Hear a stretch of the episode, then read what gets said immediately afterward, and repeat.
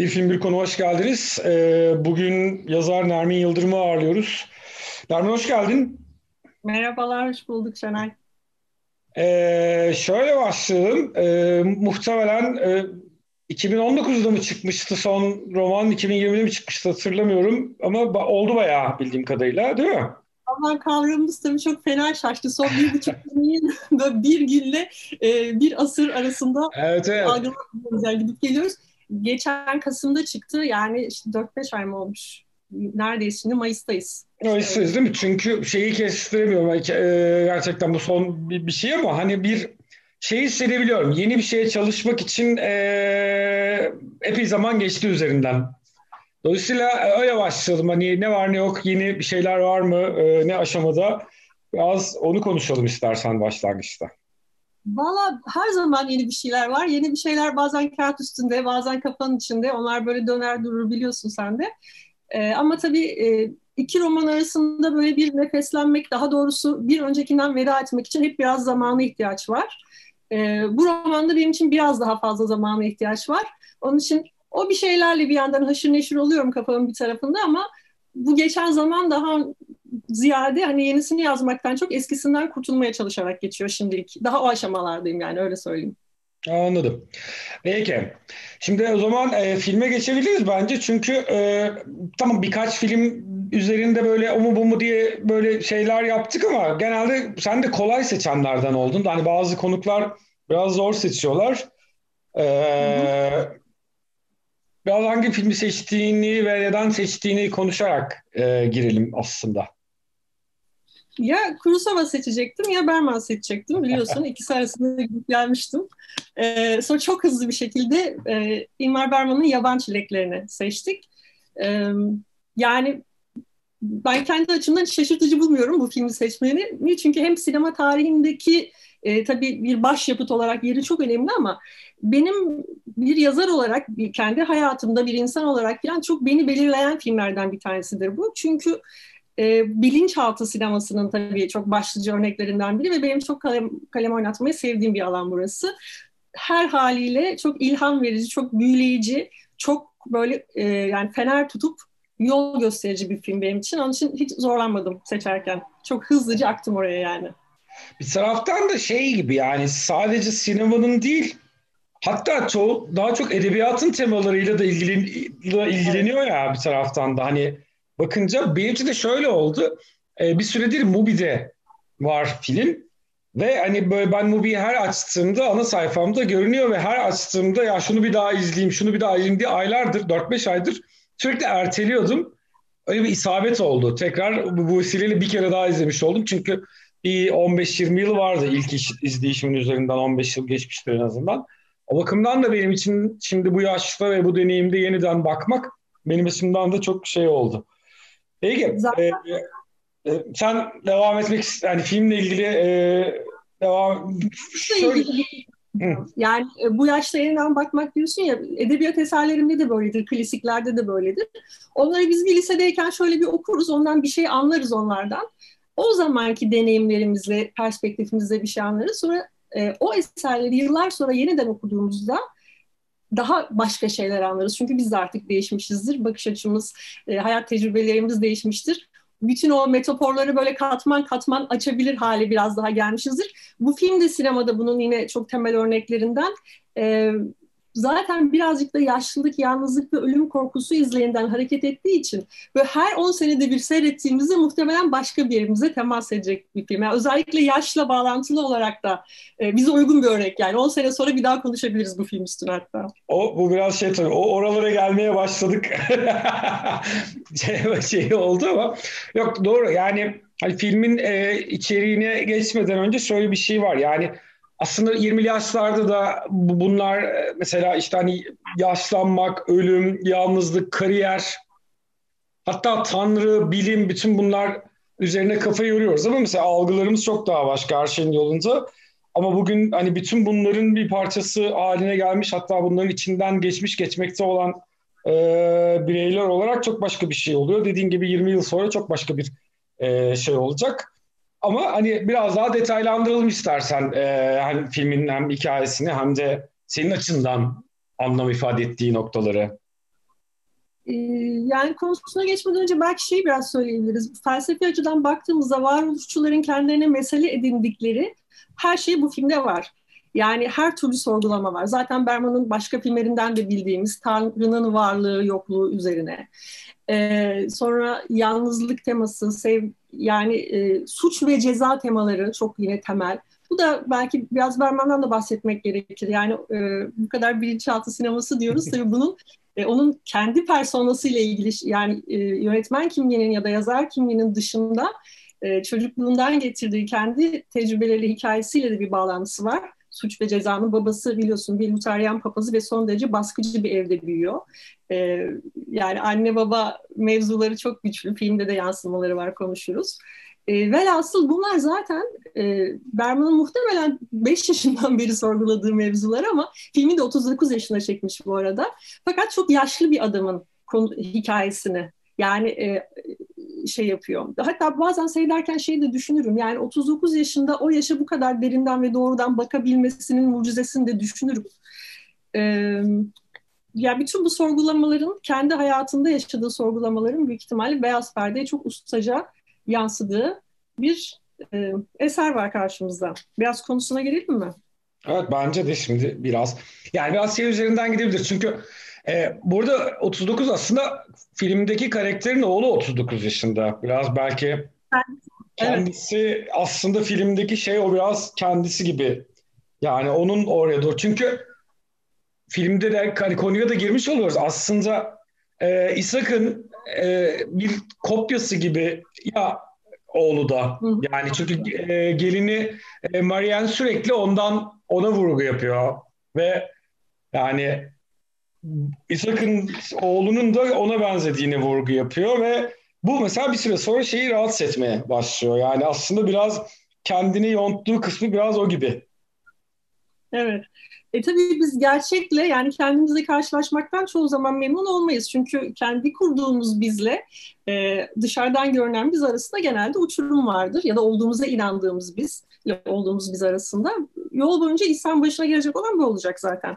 Şimdi e, kahramanımız e, artık 80'lerinde mi tam yaşını hatırlamıyorum ama 50 senesinde akademiye vakfetmiş bir bilim adamı, bir doktor, profesör ve e, mezun olduğu üniversiteden 50. senesi e, şerefine işte bir jübilesi yapılacak ve bir şey alacak. Onun nişanı alacak. Onun için de bir yolculuğa çıkması gerekiyor. Ee, bir rüyanın ki filmde rüyalar, Kafkaesk rüyalar var. Yani filmin zaten belki en önemli parçaları. Gerçekliğinden de biraz bahsetmek lazım. Çünkü birkaç gerçeklik üstüne kuruluyor film. Yani bir anda rüyalar var. Bir anda e, geçmişe dönüyoruz. E, bir nostalji duygusuyla hatıralar, anılar var. Bir yandan da geçmiş üzerinden yani bu false memory dediği psikanalistlerin çok sevdiği e, o gerçekliği, geçmiş gerçekliği bükerek uydurduğumuz düşler var. Yani bu hepsi iç içe geçiyor filmde ve bu çok parçalı gerçek e, garip bir şekilde tıkır tıkır işliyor. Aslında çok zor görünen bir şey ama e, bugünle birlikte hepsi böyle bir e, şey gibi, dişli gibi iç içe geçiyor. Neyse işte bu rüyadan uyanıyor, rüya üstüne ayrıca konuşuruz. Ve bu yolculuğu arabayla yapmaya karar veriyor. Yani kendisinin kullandığı bir arabayla. Çünkü yolculuk dediğimiz şey biliyorsunuz bütün anlatılarda böyledir. Bir tür yüzleşmeyi getirir beraberinde ve buna hazır olduğunuzda bir an vardır. Ee, evet. İshak'ın sevgili profesörümüzün hazırlandığı an rüyasında karşılaştığı aslında e, yani o bir şey yaşıyor biraz soğuk bir karşılaşma yaşıyor ölümle e, o anın akabinde e, bütün ömrünü bir tür şeyden geçireceği, izleyeceği ve kendisiyle hesaplaşacağı o yolculuğu yapmaya karar veriyor ve film bu yolculuğun hikayesi özetle. Evet, şeyi de o kadar iyi kullanıyor ki yani o bir taraftan senin söylediğin gibi işte hani felsefenin bütün temel meselelerini kullan çok iyi kullanıyor. Anlatının da yani ta antik Yunan'dan bugüne kadar ki işte tragedi anlatısının şeyini de yani bir yolculuğa çıkacağını biliyoruz öğrendiğimiz anda yolculuğun sonunda artık aynı adam olmayacağını biliyoruz ama mesele bizatihi yolculuğun kendisini çok cazip bir hale getiriyor ve hani en baştan aslında yani o arabayla ödül törenine gitmeye karar verdiği anda şeyi anlıyoruz yani evet finale geldiğimizde bu yolculuğun sonunda artık İshak bizim şu an gördüğümüz adam olmayacak. Başka birisine dönüşmüş olacak. Ama acaba arada neler olacak? Yani vaadini en baştan açık edip bu kadar güzel anlatmak e, da ancak işte Bergman gibi nasip olabiliyor galiba. Evet yani burada işin tabii enteresan tarafı e, Berman kendi yani ben bak ben de Berman diyorum o kadar bu da bir taraftan da aslında hep kızdığım bir şeydir. Yani eserin içinde yaratıcısını çok aramak. Hmm. Ama tabii Berman'ın hayatıyla o kadar kuşukluklar var ki ve kullandığı metaforlar değil sadece söylediğim gibi yaşlar, isimler bile kendi hayatıyla çok garip yerlere dokunuyor. Yani filmde karısına verdiği isim gerçek hayatta annesinin ismi işte yaş benzerlikleri falan filan gibi ister istemez bazen e, Isaac Borg bazen Berman çıkıyor insanın ağzından. E, zaten bir çok büyük bir anlatıcı. Yani e, sadece bunları kullanıyor olması değil mesele. Bunları e, belki de hiç görülmemiş bir şekilde iç içe geçirerek ve asla rahatsız etmeden yani o anlatıyı hiç aksatmadan tıkır tıkır işleterek kullanabilmesi.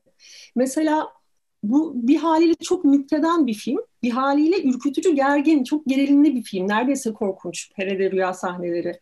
Ama e, yine onun büyük başarısı korkunç olanı bize böyle bir yaratık göstermeden, hatta hiçbir şey neredeyse göstermeden sadece kendi varlığımızda zaten taşıdığımız e, varoluşsal kaygılarımızı tetikleyen semboller üzerinden yani mesela akrepsiz bir saatten bizi hızlıca ölüme taşıyabilen birisi Berman. Yani ona baktığımız zaman zaten biz taşıdığımız bir, bir yer gıdıklanıyor. E, orası çiziliyor yani. E, Rüyalar kanalıyla son derece bizi korkutup ama korkunç hiçbir şey yapmadan, yani anlatıcılığının ustalığı burada zaten beceriyor bunu. O bakımdan e, da büyük bir yani. Peki ben hani izlerken e, senin bir kadın olarak nasıl düşündüğünü ayrıca merak ediyorum. Şimdi e, aslında böyle kadınlara, geçmişindeki kadınlara dönük travmatik anlarını hatırlıyor. İlk sevgilisi Sara'nın as, e, abisiyle birlikte olma anını hatırlıyor. Sonra karısının onu aldattığı bir anı hatırlıyor. E, ama mesela ilkinde e, mesela bunları hatırlayıp bunları dışarıdan bakarken bir öfke, bir şey duymuyor mesela karakter bir taraftan hı hı. bak bakıldığında. Özellikle de karısının durumunu anlattığı şeyde onun soğukluğuna, e, onun mesafeliliğine verdiği şeyi düşünürken biraz belki işte bu o yaşanan durumlarda kendi sorumluluğunu da hissediyor gibi. E, fakat yine de mesela işte yolculuk sırasında e, gelinini Marianne hani işte kadınlar için en iyi işte evde otursunlar, e, örgü örsünler, bir de dırdır etsinler falan gibi şeyler söylüyor. Peki çünkü biraz da sorunludur ya Bergman'ın kadın şeyi. Yani sen mesela bu film özelinde bütün bu hikayeleri üst üste koyduğunda nasıl bakıyorsun? Ee, ben bu filmle ilgili tek bir eleştirim var. Bunu da en sona saklamıştım aslında. O da bu zaten. Ee, ya tabii 50'lerde çekilmiş bir filmden bahsediyoruz ama Berman'ın kadın meselesinde bakışı neredeyse çağdaşı erkek sanatçıların tümünde olduğu gibi çok sorunlu. Yani e, şimdi çocukluğuna gittiği filmde anlar var. E, o bütün o işaretleri oradan topluyoruz. E, bunu da çok enteresan bir şekilde yapıyor. Bugünkü, bugünkü bilinciyle gidiyor çocukluğuna. Bu da mesela bu filmi çok kıymetli yapan şeylerden bir tanesi. E, yani bir anın içine giriyor, eskiden yaşanmış bir anın içine giriyor ama kendisi o anın içinde yok. Çocuk ee, İzak hep bir yerlerde o sırada onun yerine yaşlı bir adam olarak gidiyor. Dolayısıyla gerçek hesaplaşma budur bugünkü bilinciyle orada var olup da bir şeyleri bugünden değerlendirebiliyor. Onun için de bazı noktalarda tırnak için dediğim bir erkek olarak hoşgörüyle bakıyor. Ama bu Berman'ın kadın meselesine e, şeye baktığını, çok eşitlikçi bir yerden baktığını söylemek için yeterli değil. Çünkü maalesef film boyunca İzak ve başka filmlerinden de biliyoruz Berman'ın e, diyelim çocukluktan bahsediyoruz. Oradaki yaraların hesabını sürekli annelere kesiyoruz. Ee, yani baba aslında gerçekten Berman'ın ailesinde de e, İzan ailesinde de asıl problemli figür baskıcı, otoriter baba ve cezalandırıcı baba.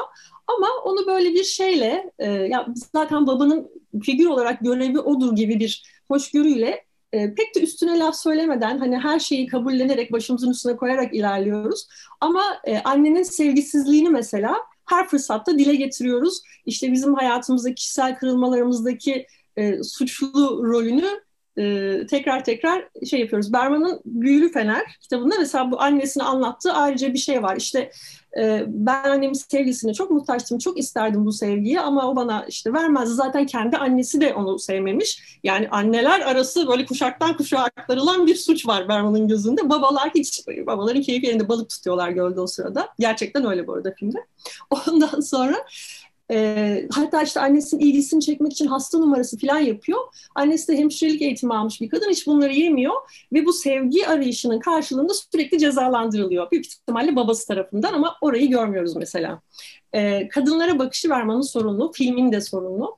Ama bir taraftan e, sanki böyle bir barış imzalamaya çalışır gibi bütün kadınlarla sahneleri. O arabanın içinde işte otostopçular alıyor. E, bu arada o üç e, gencin bir tanesi genç bir kadın. E, o da şey tıpkı ilk gençlik aşkı gibi Sara. Zaten aynı oyuncu. Falan böyle numaraları oyun bazlı bir yönetmenimiz. Öyle numaraları da var. E, bunlar üzerinden bir tür şey yapıyor aslında sürekli. O Sara'dan o Sara'ya gidip gelerek hem e, hayatının hesaplaşmasını yapıyor hem de belki işte şimdiki bilincinden oraya bakıp yeni bir şey görmeye çalışıyor. Yani çünkü kendisi de e, ihtiyar, huysuz bir adam olarak, kariyer odaklı yaşamış bir adam olarak hiç de sütten çıkmış ak kaşık değildir. Maalesef bu gerçekle karşılaşacak yolda.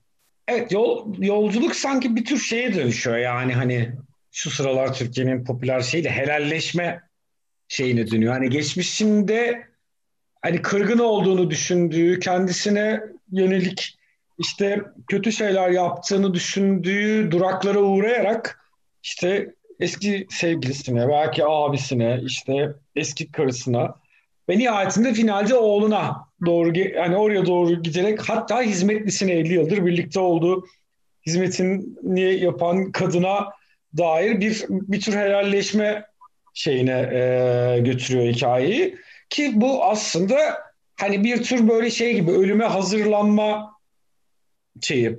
Ki bir tarafından şey de var hep e, işte Bergman filmlerinin temel meselesi işte o yolda aldıkları otostop çocuklardan birinin işte e, rahip olmaya karar vermesi. Öbürünün Tanrı var mıdır yok mudur? Bu, bu, bu devirde Tanrı'ya ihtiyaç var mıdır yok mudur meselesi.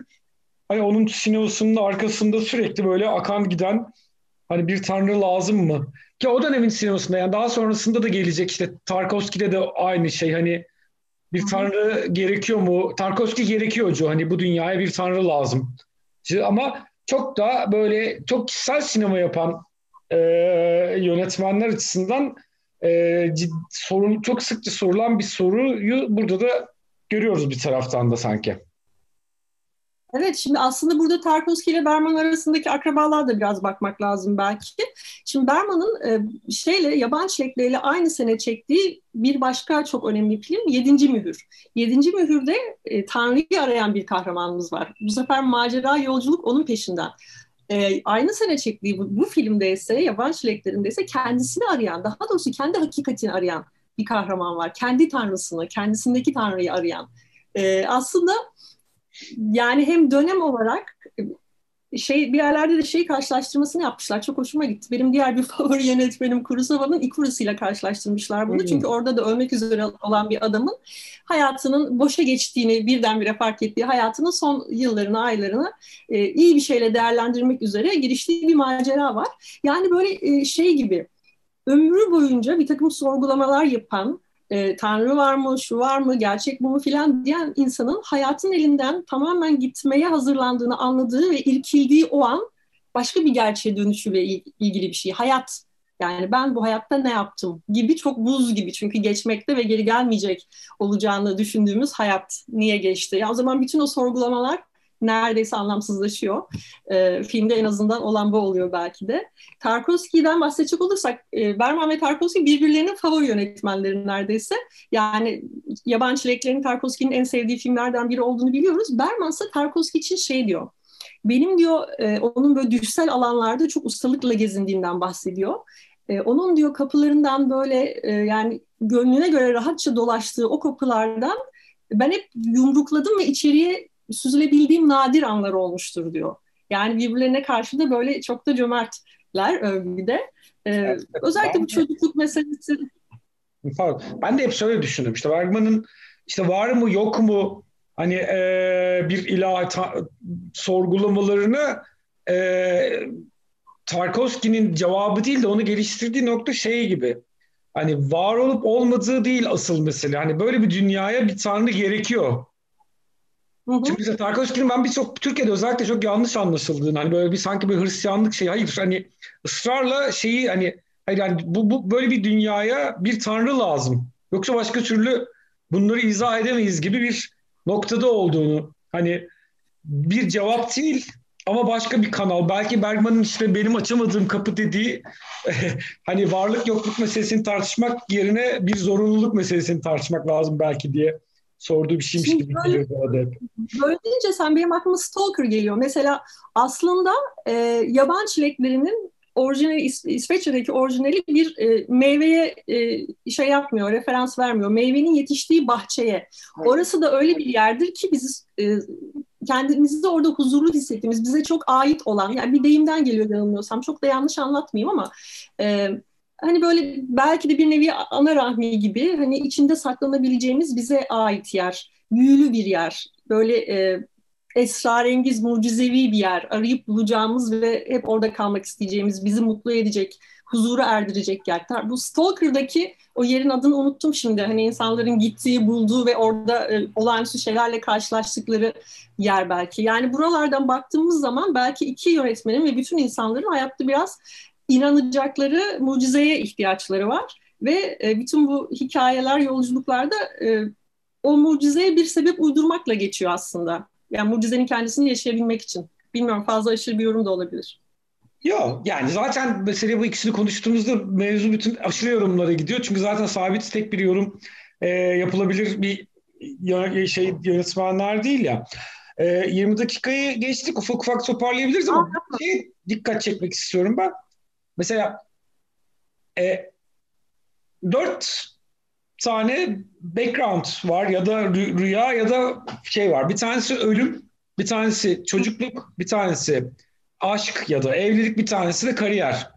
Aslında böyle bütün hayatı dair temel belirleyici olan e, başlıkları alıyor ve biraz da bunlar yeter hani mesela bunların nasıl inşa edildiğine dair hani bu, bunlar aslında belirleyici demeye getiriyor gibi geliyor bana. Yani nasıl aile nasıl bir ailede büyüdüğünüz kiminle beraber olduğunuz ve nasıl bir hayat hani nasıl bir hayat, iş yaptığınız, nasıl bir kariyer. Çünkü hepsinde bir test şeyi o, o ne oluyor ya.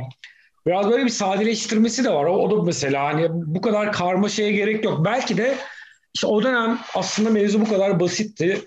Belki hala basit de biz basitleştiremiyoruz. Ne dersin? Belki yani tabii bunu e, çekildiği dönem ve ülke itibariyle aslında modernleşmesini tamamlamış bir Batı ülkesinde o zamanın e, modern insanın hani kendi kişisel sorunları üzerine inşa olmuş bir film olduğunu da hatırlamak lazım. E, yani e, kariyer çok merakıyla aslında yakınlıklardan vazgeçmiş. Hani neredeyse sahte nezaketlerin arkasına sığınmış insanlar birbirini bu şekilde etkileyen, böyle çocuklar yetiştiren ailelerden e, kendileri gibi çocuklar dolayısıyla bahsediyoruz. E, ya aile dediğin gibi belki hayatı böyle çok birkaç şeye işte kariyer, aile falan birkaç e, kategoriye ayırmış olabilir dediğin gibi ama en nihayet insan bir tanesinde mi e, bunların şey olmaz. Yani en başarılı olduğu kariyer zaten bir onur nişanı almaya gidiyor ama en anlamsızlaşan da en nihayetinde o oluyor. Evet. Güzel bağladık bence. İnşallah. evet yani varsa eklemek istediğin son böyle bir, bir birkaç şey ekleyebilirsin. Sonra ufak ufak e, toparlayalım. Çünkü sohbet açılıyor ve hani gidebilir. Sonsuza kadar gidebiliriz ama e, ya tabii rüyaları konuşmak için çıldırıyorum ama oraya sıra gelmedi aslında. Ee, bizi izleyenler seyretmişlerdir filmi muhtemelen ama rüyaları bir kere daha bir kere daha e, hep bakmakta fayda var. Yani e, kullandığı ortam sesinden, işte yaptığı kadrajlardan filan özellikle ilk açılış sırasında ölümü bu kadar iyi tarif eden, insanın kendi ölümüne ve o korkuna ya bakışını bu kadar tarif eden bir ikinci film daha gelmiyor şu anda aklıma.